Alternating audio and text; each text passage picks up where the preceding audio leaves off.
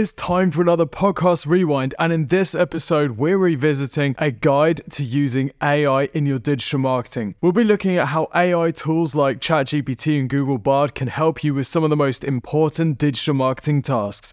Enjoy.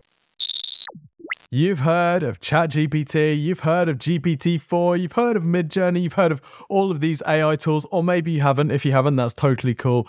But there is one thing that cannot be denied, and that is there is so much buzz in the marketing world about AI, what these tools mean for marketers, how they can do some pieces of the digital marketing puzzle, how they can't do others. Well, in today's episode, we're going to be breaking down AI Marketing 101, helping you understand the capabilities of these tools, their limitations, and how we're experimenting and using them inside Exposure Ninja. So if you want to leverage, if you want to get more work for your time that you're putting in, these AI tools can be fantastic. Let's go. Welcome to the Exposure Ninja Digital Marketing Podcast.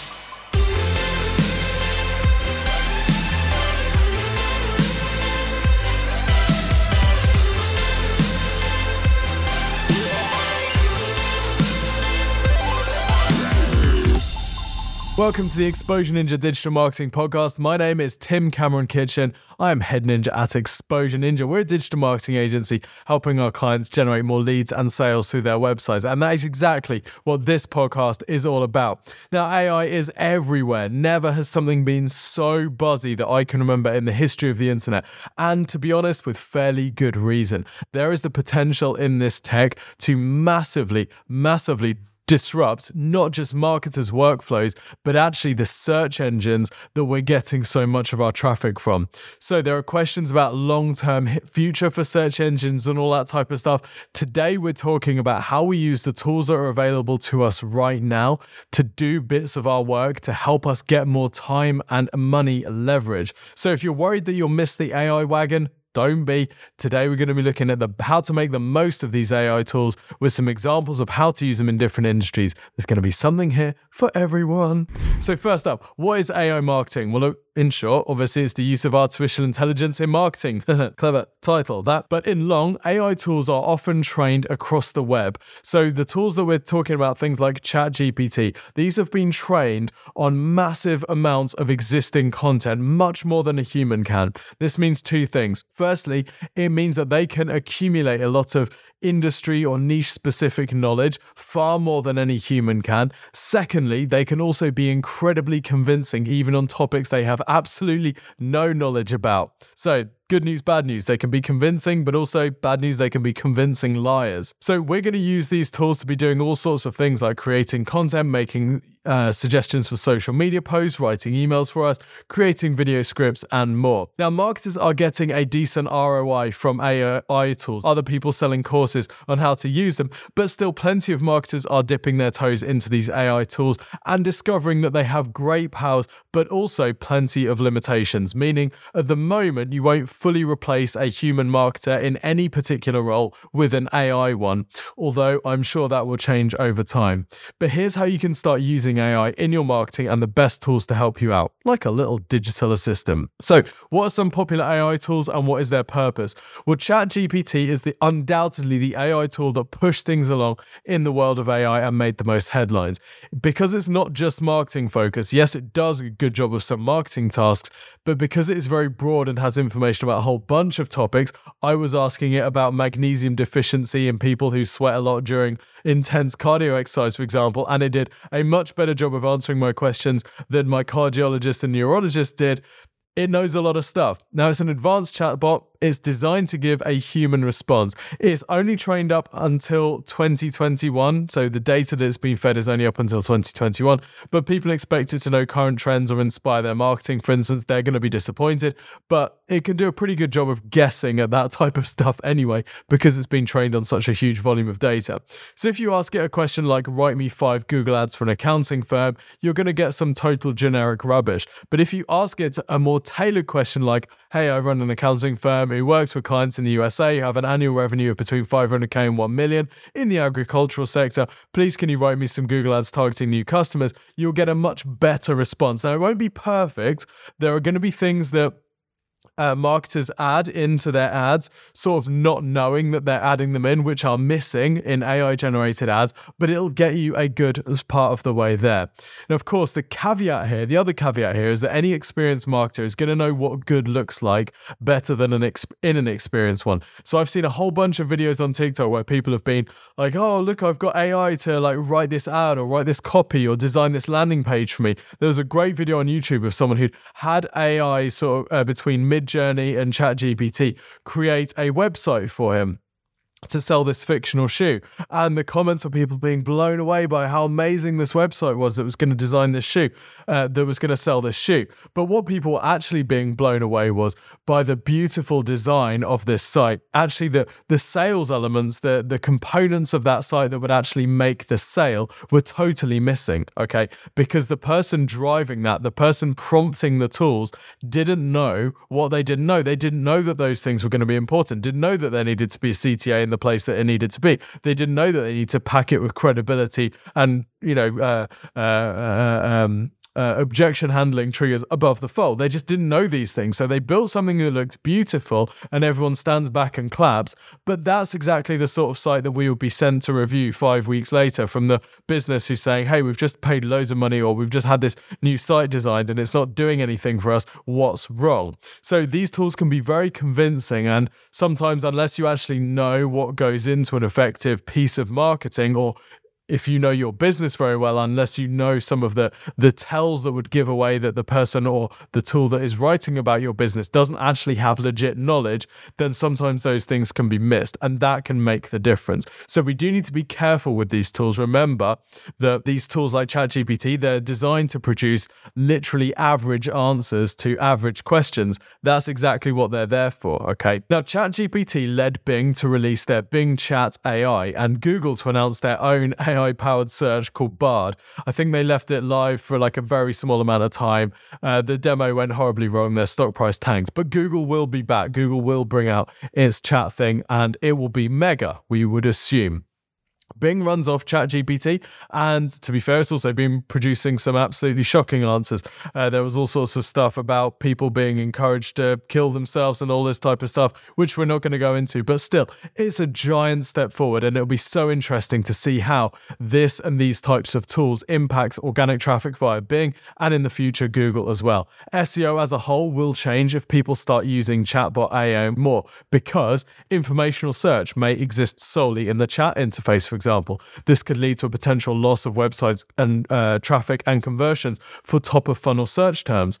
It will have a similar impact, we believe, to featured snippets, but the AI might not even link to the original content it got the answer from, or the answer may be from a collection of different sources, so it can't even accurately attribute where it got its knowledge from.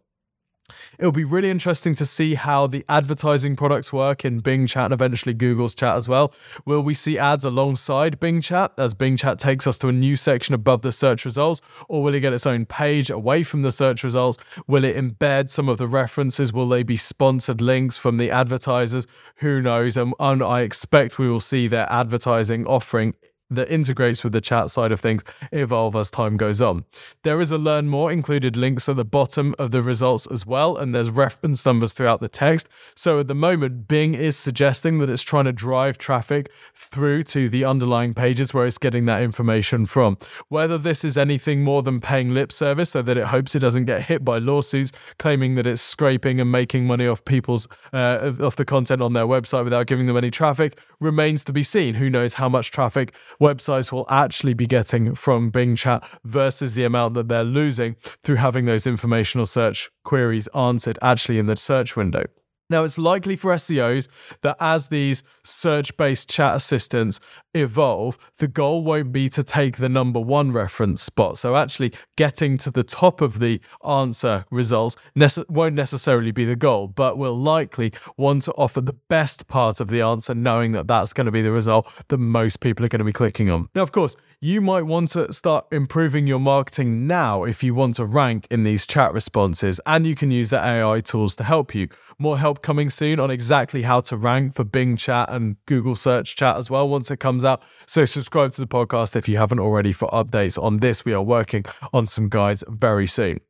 The team at Exposure Ninja also make use of Jasper AI and Surfer, which guide them while writing content. Now, we don't put out any content at the moment solely written by an AI tool, but we do use them to help us brainstorm content. Our position internally at the moment is that because Google has been fairly clear that it wants to rank content written by people for people, we see it as still fairly risky to publish AI generated content on the websites. We are doing some tests to see if it's possible to get pure AI content uh, published and ranked, um, but there is always a danger that because it is going in direct contravention to Google search guidelines, there is a possible site wide penalty uh, risk later on. And they have been fairly clear that the penalty for um, falling foul of the helpful content update, which is where they reference by humans for humans, is potential site wide penalties. So this is a very high risk thing to do, even though logic tells you that at some point every website will be publishing AI generated content, at least partially. Now, we see a lot of people using AI tools wrong, wasting time and therefore money. So, if you're going to be using these AI tools, good idea to sort of use them properly. My main tip, first of all, is to not treat them like a human marketer. So, a human marketer has marketing specific knowledge and it will carry out instructions given that knowledge. Whereas these AI tools, they need instruction, they need very specific instruction if they're going to produce output that is actually useful for a marketer. So let's start with content and think about how we're going to use them for content. This is the most obvious application for these sorts of tools. For our first example, we're going to be creating a service page for a law firm, for example. So we're going to start by asking ChatGPT for some keyword suggestions. So I might ask a phrase like, uh, Can you tell me 10 le- uh, keywords a law firm from the USA should be ranking for on Google. It's going to give me some very, very generic keywords. Now, I can improve the results I get from that by um, tailoring my prompt a bit. So, for example, if I asked, Can you tell me 10 keywords a personal injury law firm in Texas should be targeting on Google? I'm going to get some better answers. If I uh, ask it, Can you tell me uh, 10 keywords that a an auto accident attorney based in San Antonio, Texas should should be targeting on Google, I'm also going to get some more specific results. Now, using this keyword research, we would then need to run it through a tool like SEMrush or Google Ad Planner, something that could give us keyword search volume so we can double check that these keywords are actually going to be beneficial to us. Because just because ChatGPT gives us an answer, that doesn't mean it's the right answer. So we need to go validate this and check that these are, in fact, the right keywords to play with. But let's imagine that we've got some keywords and we look at them, we say, hey, we're pretty happy with these. Now, what we can do is move these over and say, right, we're going to choose some of these keywords. We're going to create a service page outline based on one or more of these keywords. So we can ask ChatGPT, create a page copy outline for us. We want 600 words. Uh, we want to cover this particular keyword and these keyword variants, and we want it to cover these particular uh, subtopics. Here are the USPs and the differentiators of our business. Here's the call to action that we want you to reference, and then it can go and create that page outline for us. Now, once we've got that, we can move that outline over to Surfer or another tool like that and use the AI there to guide us. You might be wondering, why don't we just get the AI to generate all of the content for us? But if you do that, you'll see why. The content tends to be fairly generic. If you give it tone of voice guidelines, for example, say say you well you want to make it fun and entertaining, well it's going to go way overboard. It's going to start acting like a clown or it's going to be very generic but with some jokes thrown in. So generally what we find to be best is use the AI for outlines and then you can use it to help you draft or um, ideate particular paragraphs or sections and then you get a human who understands the business and the tone of voice to actually write that copy or at least edit it let's imagine that we're creating a blog next. So, what we might do is uh, let's say that we're going to create a blog about dentistry. Now, because blogs about dentistry, uh, this is health. So, this falls under Google's Your Money or Your Life um, sort of policy, where Google makes sites that cover these topics work just that little bit harder um, to, to, to get that ranking. We need to be really careful here because any incorrect content could potentially fall foul of the helpful content update. Um, Um, and we just want to be careful that we're publishing accurate information on topics that really could impact people's health. Last thing we want is to be on Google's naughty step or to get litigation from our uh, potential customers. Remember that ChatGPT can often be a confident liar. So, what we want to do is we want to start with some keyword research. Let's say that we want to find some common questions that people have about going to the dentist. This is a good way to identify different topics that we might want to write, start writing some content on. So, let's say that we're going to say, I want to write some blogs for a dentist in the UK. Uh, we're a private dentist specializing in aesthetic dental care. What are some of the questions people are asking about going to the dentist? It's then going to give us some different topics. We can then choose one of those topics and go through the same process, create an outline, and then start creating each of the individual sections in that outline and drafting them in the chat GPT and then rewriting them or giving them to a human writer to write. Now, by specifying that we want questions rather than individual keywords, the AI is going to give us more than just some basic keywords. It's going to give us the sort of topics that people are asking for. Again, we want to double check these. Just because these are questions that people are asking for doesn't mean that they are the best questions that you should be answering. Okay, so we need to make sure there's enough search volume. We need to do some searches on Google to double check that actually this is the sort of thing that has some sort of commercial intent, i.e., people are going to be turning into customers if they search this. And do we actually have a chance of ranking for these as well? So it's not just enough to say, hey, ChatGPT, give me a topic. Great, that looks really good. It was given to me very convincingly. Let's go and write a whole bunch of stuff on this topic. We want to actually validate that that is a good and useful idea. Now, I don't know if you saw recently, but um, there was a finance site that had used uh, generative AI like ChatGPT to write some posts for them. And what they found is that the uh, the AI content was actually full of a few basic errors. Now, Google hadn't picked up on these, so it hadn't penalized the site, and there'd be no sort of negative fallout, but readers did, and there was a bit of a a bit of a hoo ha as they might say, about this. Um, I think they actually turned off the AI generated content after that, but it was a bit of an issue. Now, we found a similar thing when we were recording the video version of this. We actually went through this process of using the AI to generate a topic, uh, uh, generate a blog about um, fear of going to the dentist. And one of the stats that it put in the content actually turned out to be wrong when we went back and double checked it. And whilst it was only a minor case, this is the sort of thing where you've really got to be careful careful because it will just throw out stats and you don't have any idea if they're real or not. Just because it's written them doesn't mean that it looks legit. And it's like any BSer, right? They, they they only need to say a few truths and you start believing them, and then they can weave in some lies casually, and you believe the lies just like you believe the truths. So you got to be really careful with this stuff, and it's not too much to say you need to fact check every single statement that is coming out of these AI tools if you're going to be publishing this content on your website because your business's reputation is too important not to. All right, let's talk about the use of AI to help with PPC campaigns. You can use AI to help with Google Ad or Microsoft and Bing ads by creating ads. You can give it your homepage or you can give it other pages on your site. You can either throw in the copy if you're using ChatGPT or give it the URL if you're using Bing Chat. And ask it to come up with ideas for PPC ads. You can ask it to come up with ideas for headlines, target keywords, and ad copy. And all of this is very, very quick to do. You can ask it for inspiration on the types of keywords that you might want to be searching, but from our experience, this never beats manual keyword research because it doesn't have a good idea of the volumes. It doesn't really know which keywords have the most commercial intent. It's good, it's fairly convincing.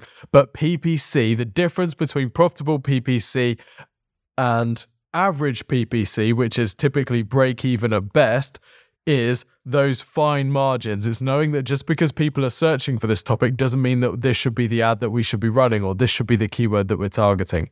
So you can use these tools, fantastic for brainstorming. And what we'll often do is get it to write a whole bunch of headlines, which will give us some ideas. And then we use our sort of expertise about knowing what actually gets clicks to run through and take aspects of those headlines so it's a very quick way of get collecting lots of ideas, particularly if you're working on a setting up a new account or you're working on a business that you haven't been working with for a long time. Getting a whole bunch of ideas just ready made for you is a great way to get the creative juices flowing.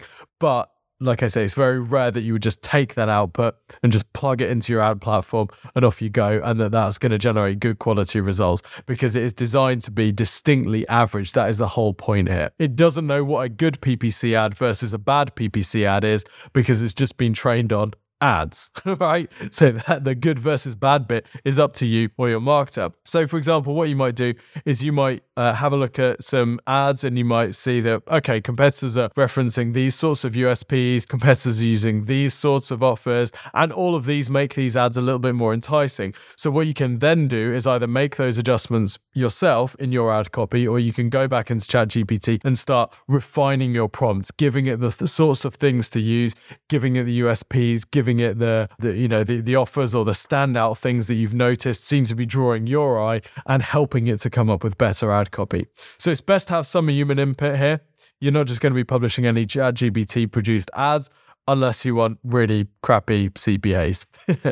okay, let's talk about how to use it with writing emails. Exactly the same as with ads. You can have it create body copy, subject lines, preview lines, whatever you like. You can take blog content, you can copy blog content from your uh, from your blog, obviously, and you can throw it into ChatGPT and say, "Hey, ChatGPT, write me an email promoting this blog," and it will do exactly that. That's cool. It's a good start. You're going to want to tweak it. That's this is the theme here. You're going to want to tweak that. It's going to be okay. And if you ask it to match the tone of voice from the blog, that's also going to help you to create uh, an email that is a little bit more maybe personal, a little bit more human sounding than it would otherwise. Um, you can also then ask it to generate some subject lines and preview lines. The preview lines are those lines that you know if you're using Gmail, you see the subject and then you see a little bit of text copy um, next to the subject, and it looks like that's the the start of the body copy of the email, but actually that's a separate preview um, copy. It's a little bit like a meta description for email. But anyway, you could have ChatGPT